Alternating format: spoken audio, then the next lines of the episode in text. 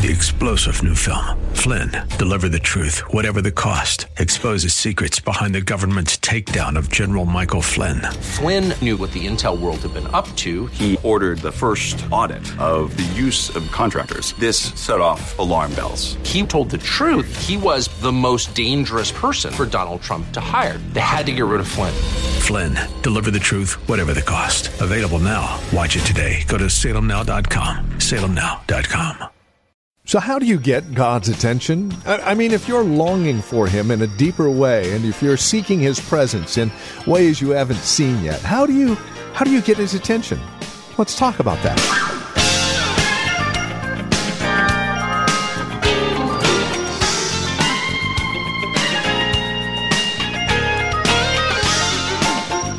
Getting God's attention for the specific purpose of having Him visit His people in an unusual way. That, in, in essence, really is the definition of revival. Taking that which is His and visiting it in such a unique way that we are revived spiritually, relationally. That's what we're talking about today on Truth for Today with Pastor Phil Howard. Welcome to the program. Divine Conditions for Revival is the series. Today, once again, how to get God's attention. Here's Pastor Phil with today's broadcast of Truth for Today. Look at the conditions, and we'll develop them later, but I want you to see those. Look at here. If my people are called by my name, will humble themselves. Sounds like James 4, doesn't it? Sounds like 1 Peter 5. Are we humble enough for God to do a divine work?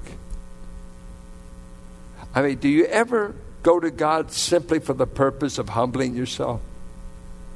Humbling is a self chosen attitude.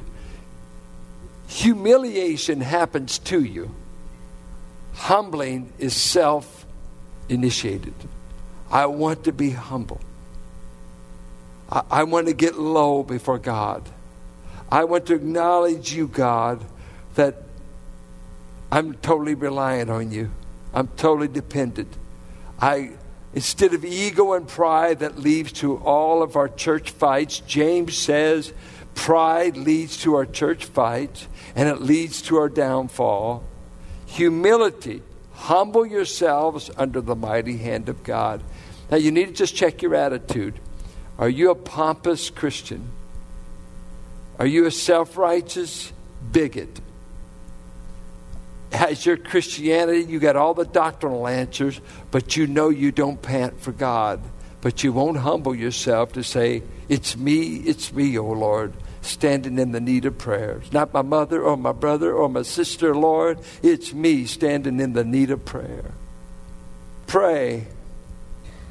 Did you know if I had everybody here write down their prayer life, you would be amazed at how little the average Christian prays, let alone the average pastor. You seldom catch people in the middle of a prayer meeting. it, it, it is something, we pay the preacher to do that. We pay somebody to do it, and the one you think you're paying to do it isn't doing it. They set aside the early apostles and elders that were set aside for the word and prayer None of our men do that exclusively. We do that as a bonus while doing 25 other things. More men can backslide as pastors of churches than you could ever imagine. And you know what goes first? Their prayer life. That's why they lose their marriages, they lose heart, they lose their way. How's your prayer life?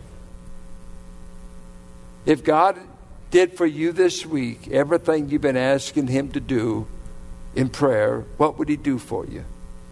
You got anything on the list? He wants to hear you. Have you been showing up? I don't want to beat you up about it. I'm just asking you, are you praying? Are you praying? Have you been in a great prayer meeting where they do something beside John? I mean, where they pray, where they get in earnest? It's a marvelous fellowship.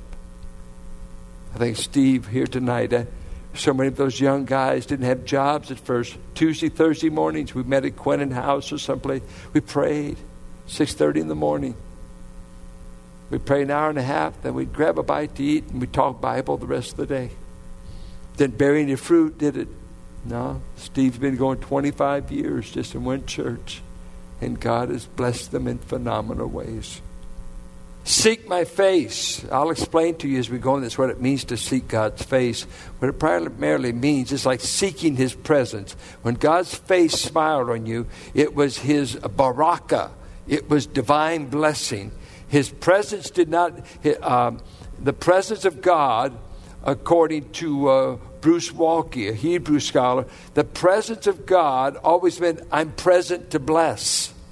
I'm not just omnipresent, I'm around. No, God met us in a specific way, relationally, because I'm present to bless. And when you seek His face, when His presence is there, it's like you're face to face with someone you love. There's nothing like looking in the face of a girl you plan to marry. You're captured by her face. It's a uh, a relationship of blessing and favor. And I want to know this gal, how when you're face to face with God in Jesus, uh, it is a transforming thing. You'll never be the same when that when you feel I'm face to face, I'm seeking his face.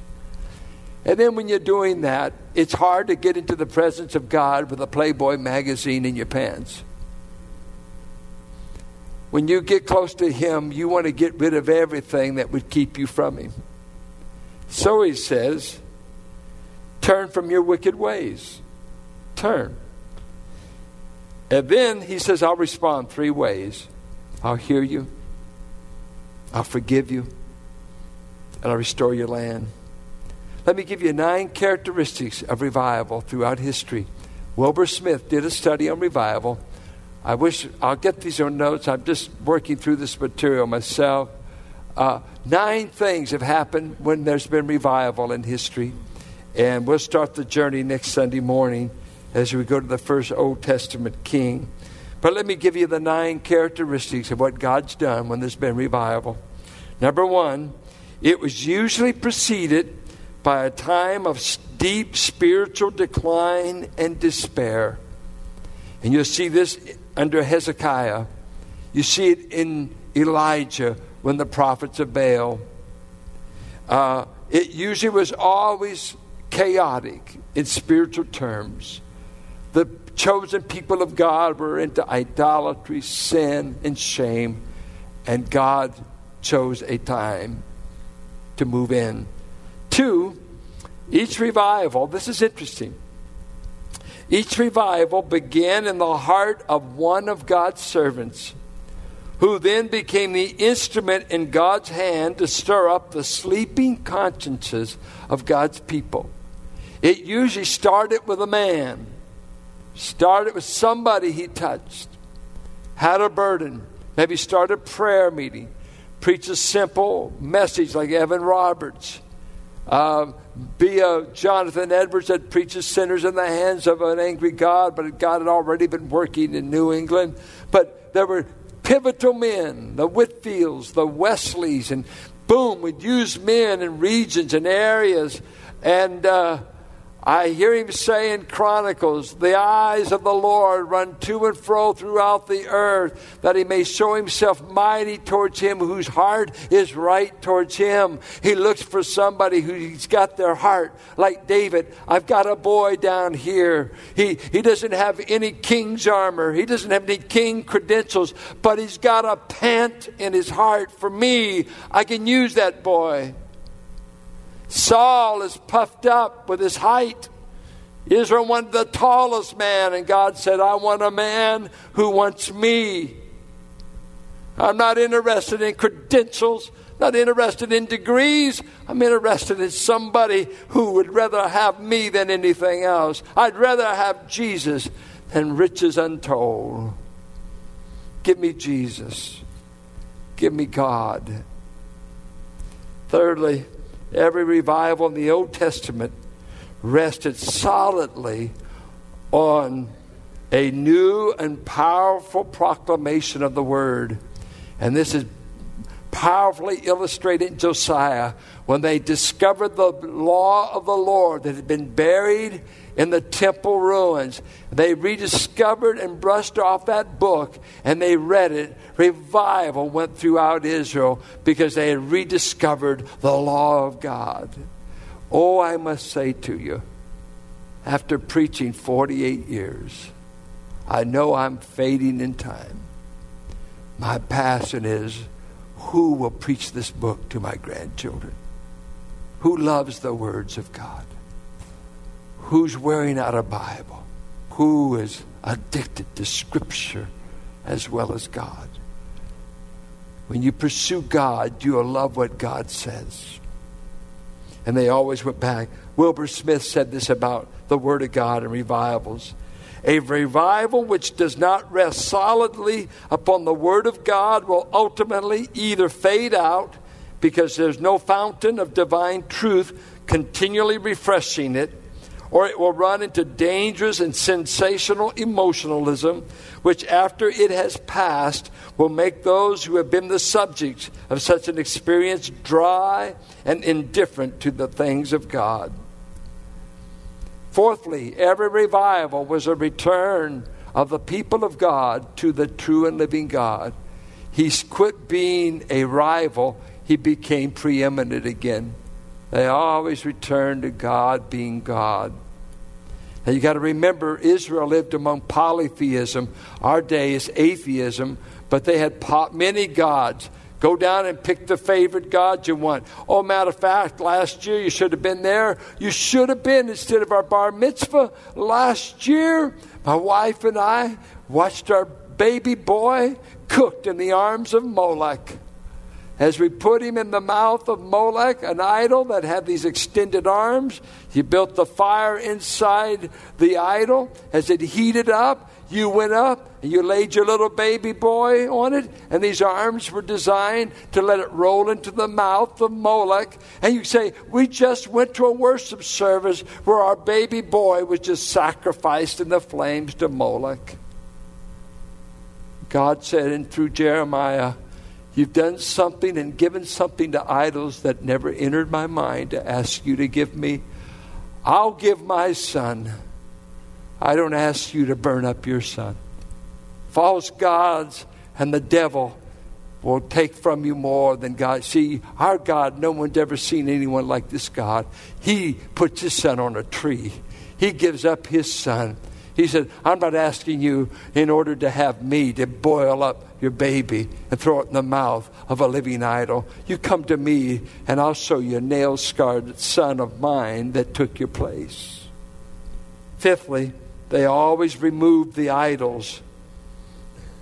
Uh, they not only returned to God, but they would remove the idols. And if you know, they'd go throughout the city, tear down the Asherah poles, turn everything. Because Israel would always turn into uh, the idols of the day, because tied to the idols of Israel was always sexual promiscuity.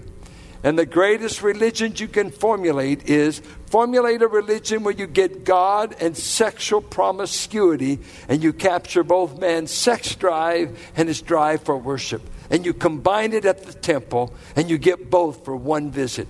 And that's what they did at Aphrodite's. That's what they did at the temple of Dionysus. That's what they did at the temple of Diana.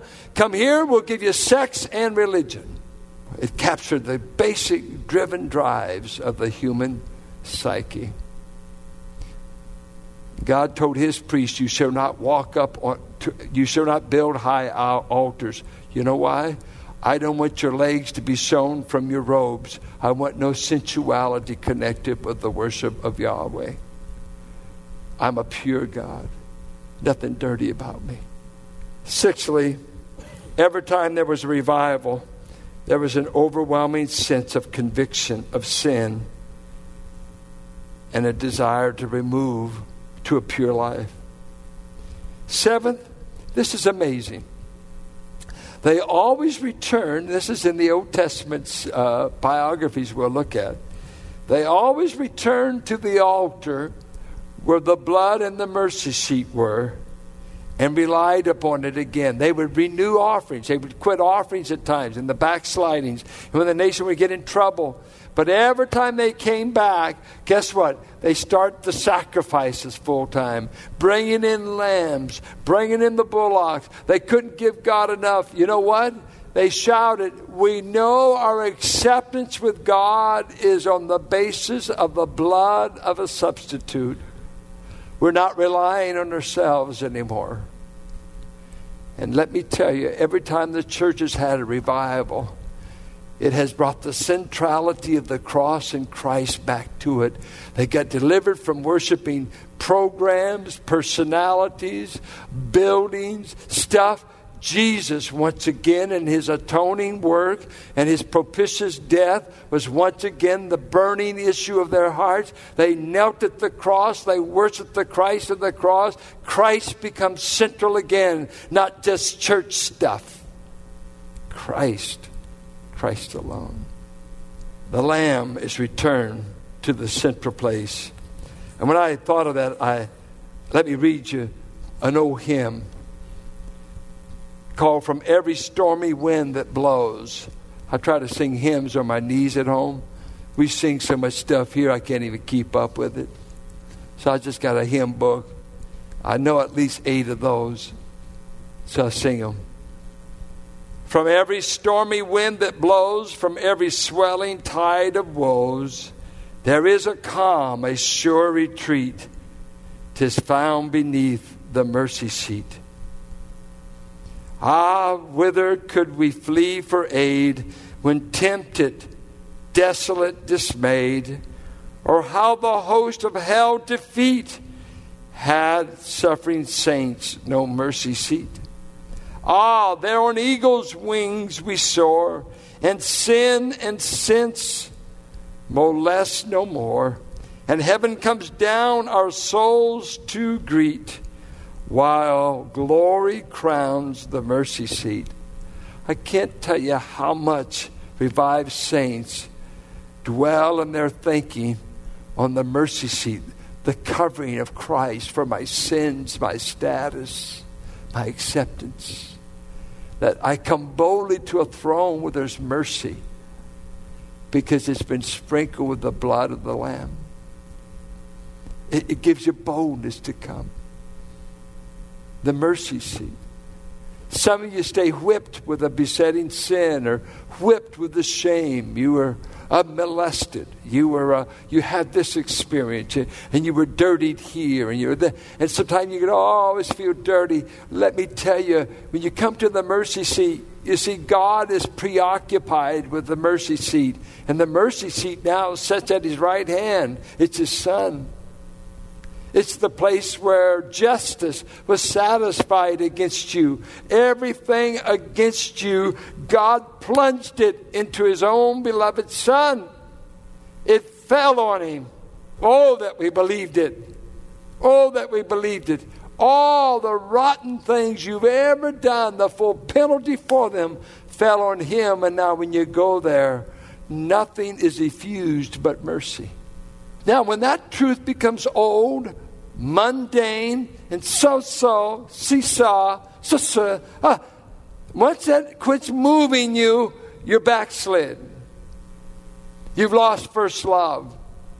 You've gone on to something else. You never hear me. God wants to take a 10 pound penny nail and nail you right there at the cross. Nail you there. Spurgeon said, I put one foot at the base of the cross and I stretch the other foot as far as I can go, but I will never move from the cross. It's the only way hell raisers, like most of us have been or tried to be or thought we were, can find any mercy at the mercy seat. Christ is the only one that would ever be interested in Edwin Chandra. Tilly, well, she's desperate though, need a husband. But you know, uh, to pick him up when he did sin, gain, all of us. Did you know all of you were ugly in your sin? We always pick on these hoods from their background. You all were pretty rotten, starting with me. The thing that qualifies me for this job is I'm a great sinner. I'm a great sinner. And according to Paul in 1 Timothy 1, he told the church, he said, Timothy, if I come to preach to you, when I come to preach, hear me, son, he said, when I stand before the church, he said, there will be two things on display when they see me, Paul. They will see the long suffering of God and the mercy of God that put me in the ministry. You see, God wants us people because when other sinners see us, they say, You mean God would put up with that much to use a person? You mean God would show that much mercy that He'd use them? And we ought to say, No, He really got a pretty good person to me. We need to shout, I'm a product of mercy the mercies of God. I'm a product of the long patience of God. I'm, a, I'm not standing before you as the holiest man in the place. I'm standing here as a man. Mercy found me in Jesus. I will claim his righteousness, and you cannot rip it off of me. I'm clothed in it, I'm bathed in it, I've been nailed to it. I stand in the perfect righteousness of Christ. He is my righteousness not some puny things I could do. I love what my old daddy said when I interviewed him before his death. Dad, what brought you to this position of the security of the believer? And my brother and says we were there. We knew he's dying. Our mother said he's got cancer. He's going. He doesn't know it. And so we met at my brother David's. We made a recording.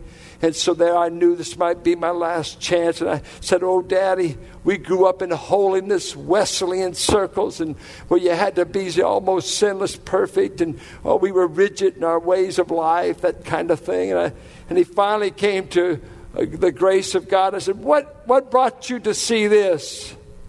He said, I guess my being such a failure. I guess my, my being such a great sinner for he said these words The people I was going to heaven with, we were walking on a tightrope wire, and any moment you could fall off, any moment you could slip off. And he said, I, I tried. I tried my best. But he said, I'd get up to bat and I'd strike out. And he said, I struck out. I failed him. I failed him over and over. And then he said, but I never came back to him and heard him say, I don't know you. You're not mine. He said, I never could hear that voice. And there my sin and shame and defeat. Oh, hear me, saints. When revival comes, the centrality of the work of Christ for us poor sinners will come and glo- just loom over the church and every we want to get sinners to Christ because he's a friend of sinners. It's his death for us. Eighthly, a renewed sense of unbounding joy and exuberant gladness comes when there's revival.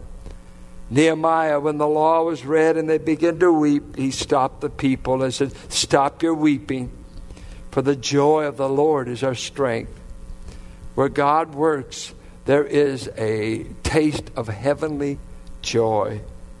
Ninthly, revival always brought a time of great productivity and prosperity printing presses, Bible schools, Bible colleges, uh, ministerial training. Things would just abound. Organizations would be started. Great things would happen when God worked among a people. And that will conclude our time today here on Truth for Today from Valley Bible Church in Hercules with our teacher and pastor Phil Howard. As we close out our broadcast, we would invite you to join us for worship here at Valley Bible Church. And we would also invite you to stop by our website and take advantage of, added resource materials we've made available through this ministry. You see, as we come to you on a daily basis, it's our hope and desire that you grow in Christ, that you find yourself sustained by His grace through the teaching and preaching of His Word. Along those lines, we've created Truth for Today Radio, which is a website that contains a lot of other extracurricular resource materials that you can add to your relationship with Christ as you seek to grow in Him. We also have information about who we are, what we believe, and worship opportunities at Valley Bible Church, where this broadcast originates, here in Hercules. We have directions, we have service times, all of it. It's available at truthfortodayradio.org. If you would like to contact us by phone, you're welcome to do so at 855 833 9864. Again, that's 855 833 9864. As always, you're welcome to write to us. The address is 1511 M Sycamore Avenue, Suite 278, Hercules, California. The zip code is 94547. We would also ask you to prayerfully consider partnering with us. Not just prayerfully, but financially as well, as this broadcast and the many resource materials available along with it are available as you link arms with us financially and prayerfully. Our goal and desire is to minister to the greater Bay Area, and we can do that more and more as you link arms with us, again, financially and prayerfully. No gift is too small, no gift is too large. And whether it's a one time gift or monthly gift, it's all appreciated, and your prayers even more so. Reach us at truthfortodayradio.org or call 855 833 9864.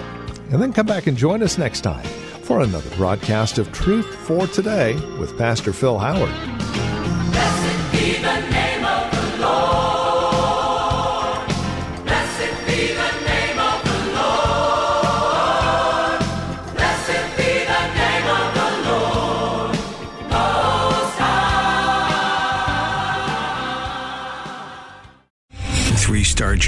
Michael J. Flynn, head of the Pentagon Intelligence Agency, knew all the government's dirty secrets. He was one of the most respected generals in the military. Flynn knew what the intel world had been up to. He understood its funding. He ordered the first audit of the use of contractors. This set off alarm bells.